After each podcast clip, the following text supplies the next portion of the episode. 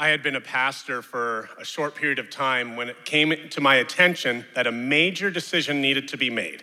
It was the early 2000s, and if you were in business, if you had some organization you had to run, you needed a personal digital assistant. And if you're under the age of 25, you probably haven't seen one of these before, but here is the Palm Pilot the reigning champion. And if you're looking at that going, they had a stylus pen in the early 2000s? No, they didn't. The problem was your finger was as fat as a sausage and you couldn't actually type, so you would peck around with the pen. But there was a newcomer on the block, the Canadian owned Blackberry. And rather than just having a full screen, they gave you a physical keyboard that you could type with, and people loved it. If you were a Canadian pastor, you were all in on this revolutionary technology. But I'm young. I'm in my early mid 20s, and I'm thinking, I'm not sure either of those resonate with us. Thankfully, Steve Jobs came to the rescue and offered the first generation iPod Touch. Look really closely, you'll see the YouTube Yukon, uh, Yukon icon, and it's a CRT TV. And I would walk around and I would show people how quick I could get from my contacts to my notes to watching YouTube. I became an Apple spokesman overnight. I went to a party once and someone said, Have you seen the brand new iPod Touch? Dave has one. You should go over and talk to him about it. This was revolutionary. 15 years later, I have an Apple Watch, I have a much newer iPhone, I have an iPad, I have a MacBook, and I don't even talk about it outside of maybe pretending I'm in Mission Impossible and I get to talk to my watch, which is still pretty cool. But we have these moments where we get excited to share about special life events or major purchases that we're making. I mean, you invite somebody to your wedding, you invite friends and family, and you say, Come celebrate with this major event that's taking place in our lives. You purchase a house and you invite people to a homecoming and to see what's happening. You get back from vacation, and you say, You got to see these pictures that I took when we were camping or when we were overseas or when we were visiting friends. And it's this wonderful time together. My sister thinks it's so cute that my son pretends he's a dinosaur. The rest of us laugh when the dinosaur bites my sister in the butt. And then it's a story for all of us to enjoy. You probably know where this is going. We get excited about major life events. We get excited to share about the new boat that we purchased, or the TV to watch the big game on, or the things that are taking place in our lives. But the biggest thing that ever happens to us is whether or not we choose to follow Jesus. And yet we have this inclination to not share with others. Not because we don't want to, not because we don't know that the news is good, but because we think, well, if someone doesn't like my iPhone, big deal. If somebody doesn't like Jesus, they might reject me. They might cast me to the side. They might think, oh, he or she is one of those religious freaks. So, how do we talk about the gospel on a regular basis and make it palatable for our friends to understand what it means and what it looks like? Let's pray. Heavenly Father, this is a major conversation. One of our values as a church is inescapable mission, where we would just be captivated by the awe and the wonder of what you have done for us, and then to go and share it with others. So, Heavenly Father, as much as many of us are intimidated by sharing the gospel, as much as many of us don't know where to even begin, may today's sermon and over the next five weeks, may your Holy Spirit speak to every one of us. And God, as we pray almost every week, that my words would fall down, that your words would be lifted up, and that we would see a church transformed and we would see lives transformed as we live into this invitational culture. We pray this in the wonderful name of Jesus. Amen.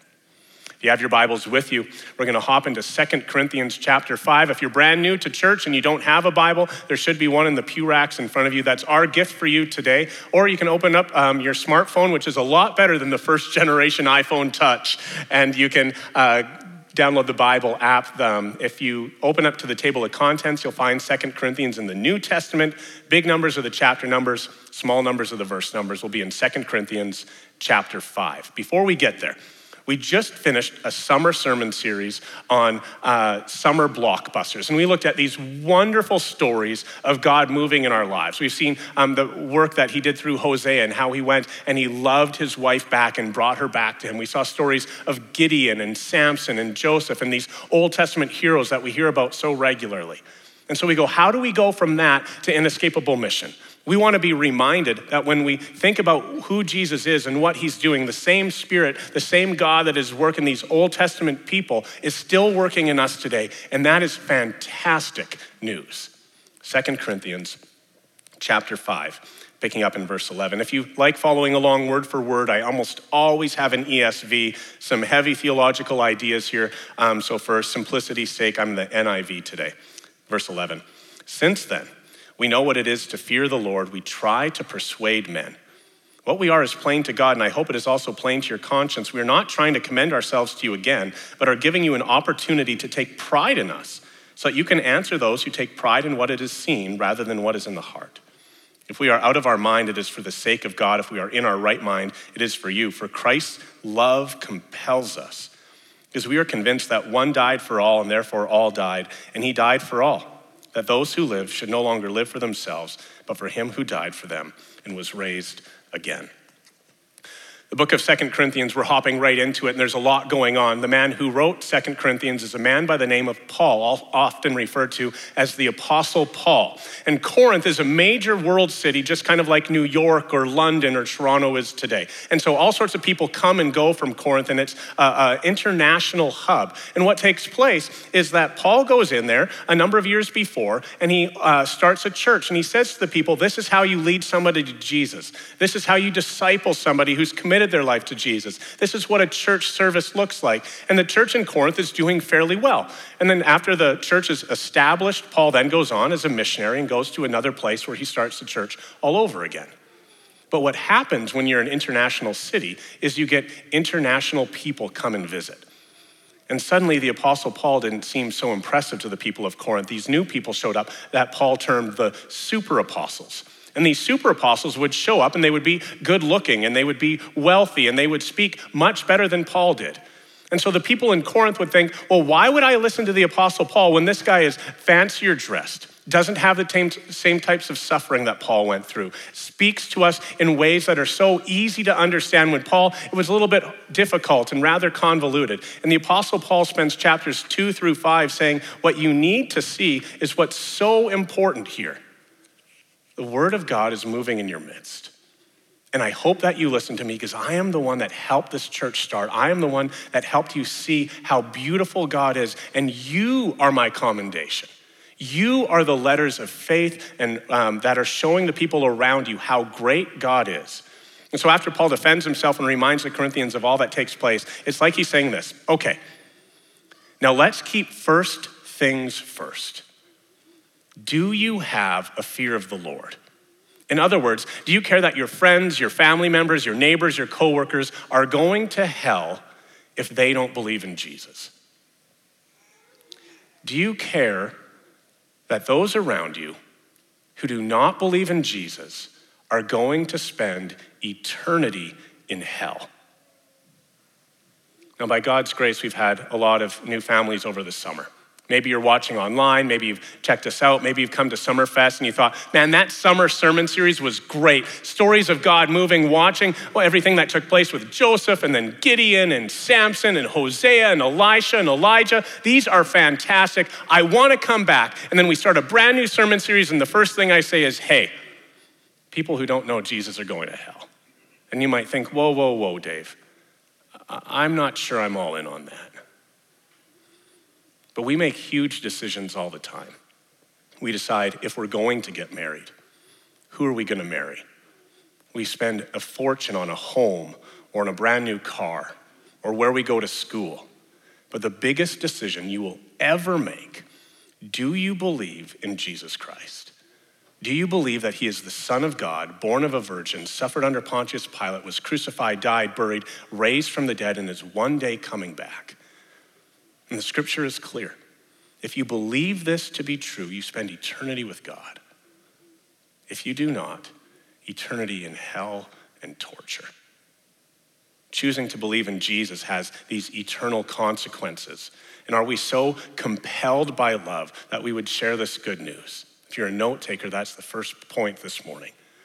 Are you compelled by love to share this good news with your friends, with family members, with neighbors? Are you so compelled by love that you recognize I might be God's plan to go and save somebody? Are you so compelled by love that as an ambassador of Christ, you have the privilege, you are commissioned by the King of the universe to go out and to share the good news with others? It's a huge testament. It's an invitation. It's an inescapable mission. Looking at that very first verse in verse 11, since then, we know that it is the fear of the Lord we try to persuade others. I work hard on my messages.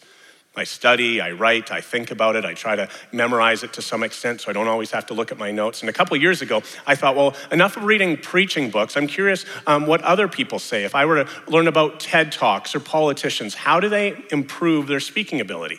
So I found this book. It was written by uh, somebody who is a, the head speechwriter for two presidential administrations. And I don't remember a whole lot of what was written except this one big idea. He said, So many people think speeches are all about informing others, especially pastors on Sunday morning. The only hint in the entire book that he might be a Christian. And he goes, It's not about informing people. The president doesn't just stand up to inform, the president stands up to persuade. A TED talk, the individual stands up to persuade. A preacher stands in front of his church and he tries to persuade. So I find this book and I am fascinated by what he says. And whether you take notes or whether you want to just tuck this away at the back of your mind, if you open the book of Acts and start reading, you'll find the word persuade, reason, and understand over and over and over again. Because as the Apostle Paul is going on these missionary journeys, he's showing up and he's talking to dedicated Jews and to people who don't believe in Judaism at all. And he's saying there's a brand new, better way of thinking. And he's persuading them. Two years ago, we were getting ready to launch an Alpha course. If you're unfamiliar with Alpha, it's a series of interactive videos and conversation, usually done around food, um, that are really well done. And the conversation is rich and it's important, and there's this opportunity to talk about anything you want. The leaders of these tables have been well trained to help you kind of wrestle through well, what does it mean to um, be a follower of Jesus? What does that look like? What these big questions of faith.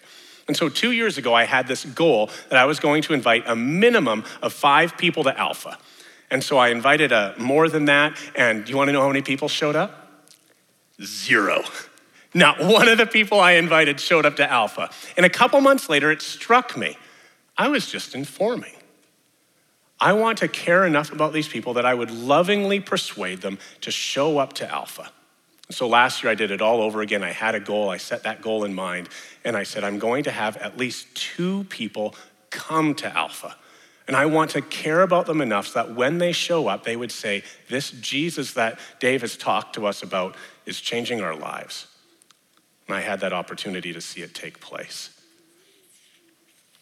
If we are compelled by love, if we are captured by this inescapable mission, will we tell the people around us, our friends, our family members, our coworkers, our classmates, our neighbors, about what that means and what it looks like?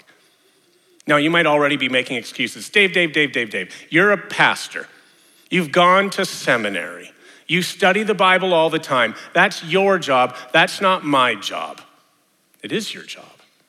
And you might not know exactly what to say, and we're going to talk about that over the next five weeks, but I want to share a story with you that helped me see this really clearly. A few years ago, one of my youth pastor friends shared the story how two of his students had graduated from high school and were going to go um, to the same university outside of Edmonton. And he said, Dave, I'm really nervous. The one student is really bright, but he's an atheist. He showed up to church uh, to Friday night youth group because it was fun and that's where his friends hung out, but he has no intention of following God. The other kid, good kid, loves Jesus, not the sharpest tool in the shed. And I thought, well, what happened? He goes, they came back home six weeks later at Thanksgiving, and the atheist was completely transformed. And so I talked to these two students and I said, What took place? And the atheist had a big smile on his face and he said, Oh, I had full intention of helping my roommate walk away from faith. And every night I proposed reason after reason why Christianity isn't real, why Jesus is a fake, and why he should walk away from Christianity. And this young man kept saying to him, I don't know how to respond to your questions, but I do know this God loves me, He sent His Son for me. Jesus died on the cross for my sins, and I'm going to follow Jesus. And this atheist was so compelled by this argument over and over again that he started going to church. They started going to Bible studies, and within those first six weeks of being away from his mom and dad, he said, I'm committing my life to Jesus. My friends, it doesn't matter what your education level is, all of us can share this good news. If you take another look at verse 14 a little bit further down, it says, Christ's love compels us because we are convinced that one died for all, and therefore all died. To better understand this verse, we need to go to everyone's favorite book of the Bible, Leviticus. And Leviticus chapter 1 starts off with burnt offerings. But this is what we read in verse 4. He is to lay his hand on the head of the burnt offering, and it will be accepted on his behalf to make atonement for him. If you're unfamiliar with this idea of atonement, one way to define it is the reconciliation between God and humanity. And the law of atonement prescribes that a sinner must identify himself or herself with the sacrificial victim so that when the victim is sacrificed, the sinner effectively dies with it. So in the Old Testament, a man would say, I have sinned, put his head on a lamb, his hand on the head of a lamb or a goat, and say, I am transferring my sin to this animal. The Apostle Paul is saying, all of us can place our hand on Jesus Christ, who died for all people and it's incredibly powerful. Are you compa- compelled to share this love with others? Maybe you might be thinking, I, I, don't, I don't know if I care. I don't know if I can do it. I don't know what to say. I don't know how to invite them into my home. I don't know how to start that conversation. Dave, I don't know where to begin. One more story before we move to the next point. A number of years ago, I was on my internship and uh, I did a whole bunch of things on my internship, and one of them was to work with the youth group. And because I was in a small town, it was pretty um, commonplace for all the churches to gather together to have one big youth event. And I'm in my early 20s, I'm single, there's some cute youth leaders from the other churches. And so the youth uh, uh, event is coming to an end, and I kind of saddle up to this one lady, and we talk for a little while. And a, a couple days later, my lead pastor calls me into his office, and he says, Dave, you made quite an impression on that young lady. And I thought to myself, I bet I did.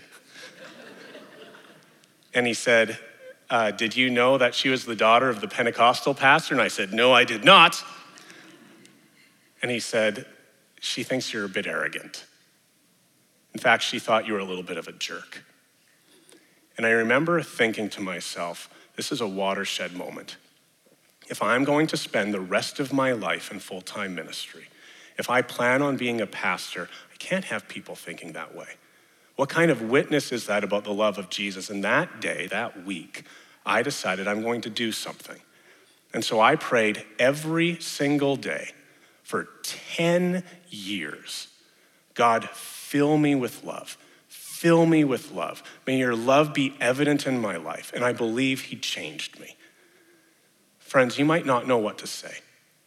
You might not always know what to do. But will you pray and say, God, fill me with your love, fill me with your Holy Spirit, so that when, wherever I am, my presence, my open invitation, my willingness to talk with people, to listen, to engage in conversation will transform lives and prepare them for the good news of Jesus. Because if we're serious about an inescapable mission, we have to start by being compelled by this love. What does it lead to? Reconciled to God verses 16 to 19. From now on, we regard no one from a worldly point of view. Though we once regarded Christ in this way, we do so no longer. Therefore, if anyone is in Christ, he is a new creation. The old has gone, the new has come. All this is from God, who reconciled us to himself through Christ and gave us the ministry of reconciliation. That God was reconciling the world to himself in Christ, not counting men's sins against them and he has committed to us the message of reconciliation. The Apostle Paul is a master at crafting arguments. As followers of Jesus, he says, You are marked by the love of Christ. As followers of Jesus, you are compelled by love to share that with others. As followers of Jesus, we have been shaped by the love of Jesus, who loved us so much that he died on the cross for our sins. and we cheer and we celebrate and we think, You go, Paul, preach it. And the paragraph changes, the tone shifts just a bit. And Paul starts a brand new paragraph, and I'm paraphrasing it here, and he says, Since we are compelled by love, there must be no prejudice among you. That it doesn't matter what skin color you have, it doesn't matter how old you are or how young you are. It doesn't matter what your background is. It doesn't matter how much money you have. It doesn't matter what gender you are. It doesn't matter who you vote for or who you cheer for. At the foot of the cross, the ground is level.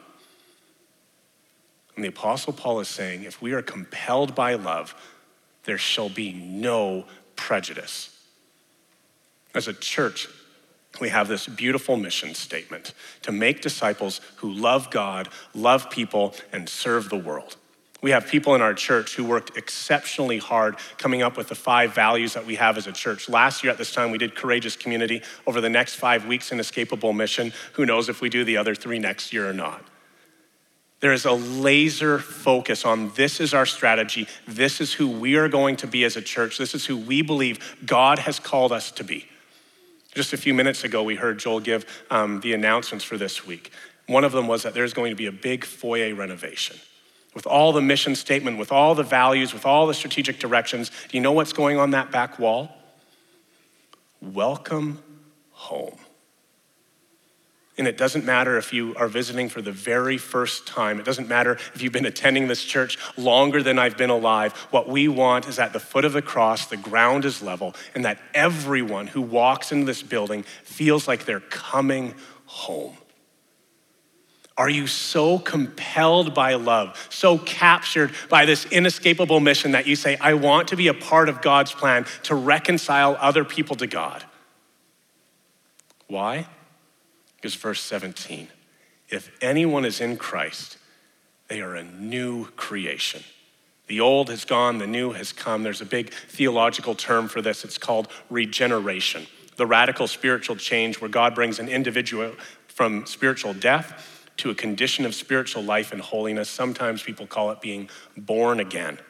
Do you realize how great this news is? That once we believe in Jesus, everything changes that immediately upon confession of Jesus, no longer are we destined for hell, but we get to spend with him the glories of heaven. Immediately, we are adopted as sons and daughters of a great and holy king. Immediately, we have security in our relationship with Jesus that once we have confessed our faith in him, he holds us tight and will never let us go. This is the best world, best news the world has ever heard that everyone who believes in Jesus shall not perish, but have eternal life, that we are reconciled to God and captivated by an inescapable mission.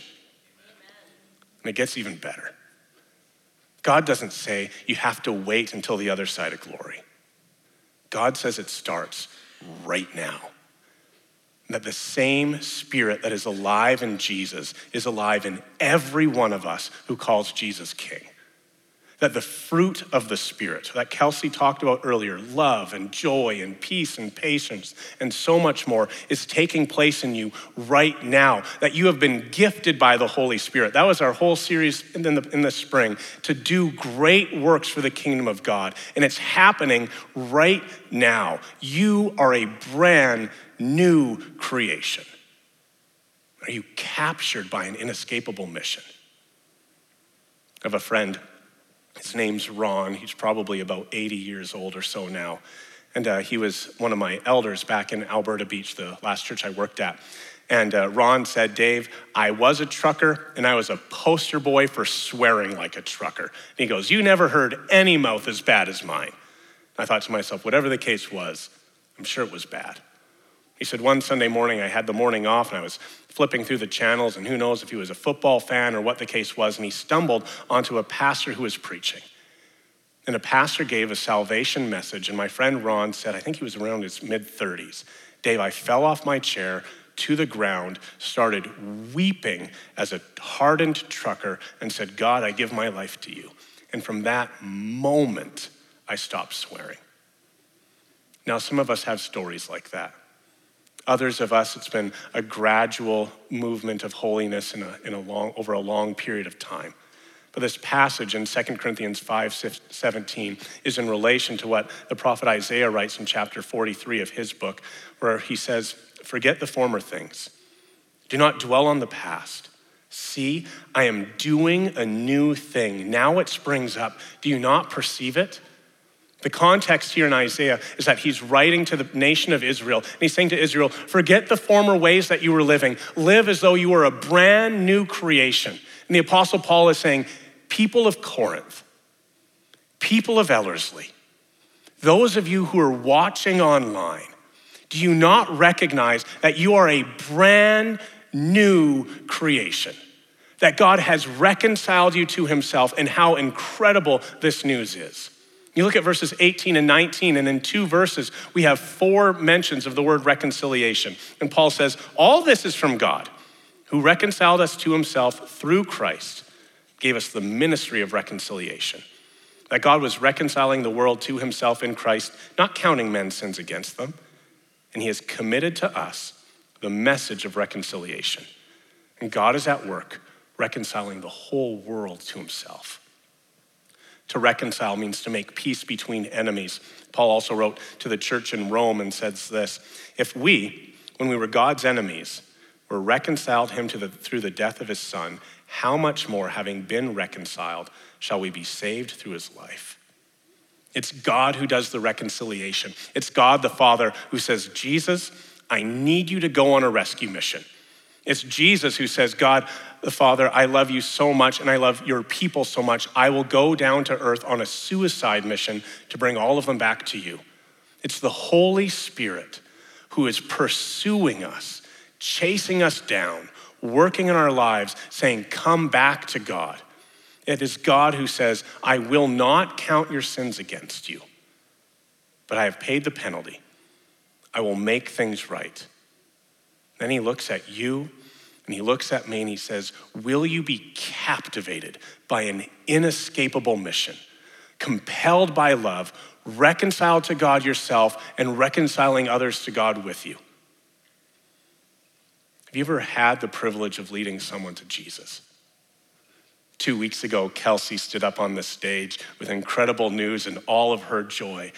And she said, This past week at day camp, we didn't have one or two or five or 10 or 20 kids give their lives to Jesus. We had 28 confessions of faith. What a privilege it is for those team members who worked all week at day camp to be able to sit down with these young boys and girls and help them have that prayer of confession to say, Jesus, I want to make you my king. And maybe you want to get involved. And maybe you say, Dave, I want to talk to somebody about Alpha. I would love to be at one of those alpha tables leading people to Jesus. I'd love to be on the cooking team leading people to Jesus. I would love to open my home and practice the art of hospitality and show people the love of Jesus just by having them sit around the table with me. We are compelled by love, we are reconciled to God. And then he says, Will you be ambassadors of Christ? This is verses 20 and 21. We are therefore Christ's ambassadors. As though God were making his appeal through us, we implore you. Think about that word. We implore you on Christ's behalf, be reconciled to God. And then the beautiful verse 21 God made him who had no sin to be sin for us, so that in him we might become the righteousness of God. In politics, an ambassador plays a significant role in international affairs. The primary duties of ambassadors are to maintain those diplomatic relations with foreign states and promote their own policies and interests. An ambassador from a poor nation might arrive at the United States and say, We cannot afford medication. Our people do not have the means to pay for it. Can you either give it to us at the cost of just producing that drug, or perhaps you would be willing to even give us the medication? There's people right now, ambassadors from Europe, showing up in Canada saying we are going to have an energy crisis with the entire war taking place between Ukraine and Russia. Can you, Canada, help us out with this energy crisis? Can you do something to make it happen? They have been appointed by their president or prime minister or whoever the ruling body is. The King of heaven the God of the universe, has said, Will you be my ambassador? Will you be my ambassador? Will you be my ambassador? To tell your friends, your family members, your coworkers, your classmates, your neighbors how the good news of Jesus will radically transform their lives. The King of Heaven is saying, You are my ambassador. You are called to maintain and grow these relationships. You are entrusted to promote the interests and the policies of the King. You are given the good news of Jesus to share with a hurting and broken world. And then our passage ends with an incredible verse God made him who had no sin to become sin for us, that in him we might become the righteousness of God. Every one of us in this room, everybody watching online, everyone the whole world over has sinned and fallen short of the glory of God. All of us have hurt people with our words. We have lied. We have hit other cars in parking lots and not left notes. We've slept around. We've got drunk. We have treated people horribly. All of us have fallen short of God's glory. And then God sends his one and only Son holy, perfect, blameless. He was such an obvious understanding of who the Messiah was that his own mother, his brothers and sisters, his closest friends said, Jesus is the Christ. And God the Father takes all of our sin, a mountain's worth, and pours it on Jesus. Jesus never became a sinner, but he took on sin and then three days later, gloriously resurrected from the grave. And God the Father says, I will take my son's righteousness and I will now place it on you. That Jesus took the sin we deserve so that we might receive the grace and the benefit of heaven that only he deserves. It's the best news the world has ever heard. As ambassadors of God, what does being an ambassador of Christ look like for you? small groups, triads, lunches with friends, family members, talking in the foyer. What does it look like? We're going to spend the next month talking about it, but start thinking Jesus, what does it mean for me to be an ambassador for Christ? Let's pray. Heavenly Father, thank you for the powerful words in 2 Corinthians chapter 5 where Paul implores us to be reconciled to God. God, I pray for our church family, for everybody here, for everybody watching online and listening to the podcast throughout the week, that you would fill us with love. That it would be a defining mark for us as a follower of Jesus, that we would be people of love, compelled to love those around us and to those you place right in front of us.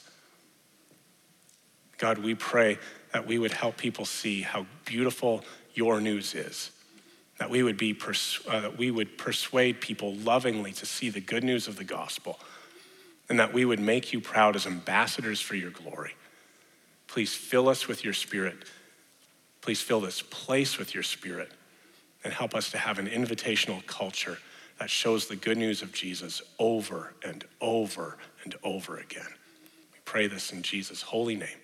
Amen.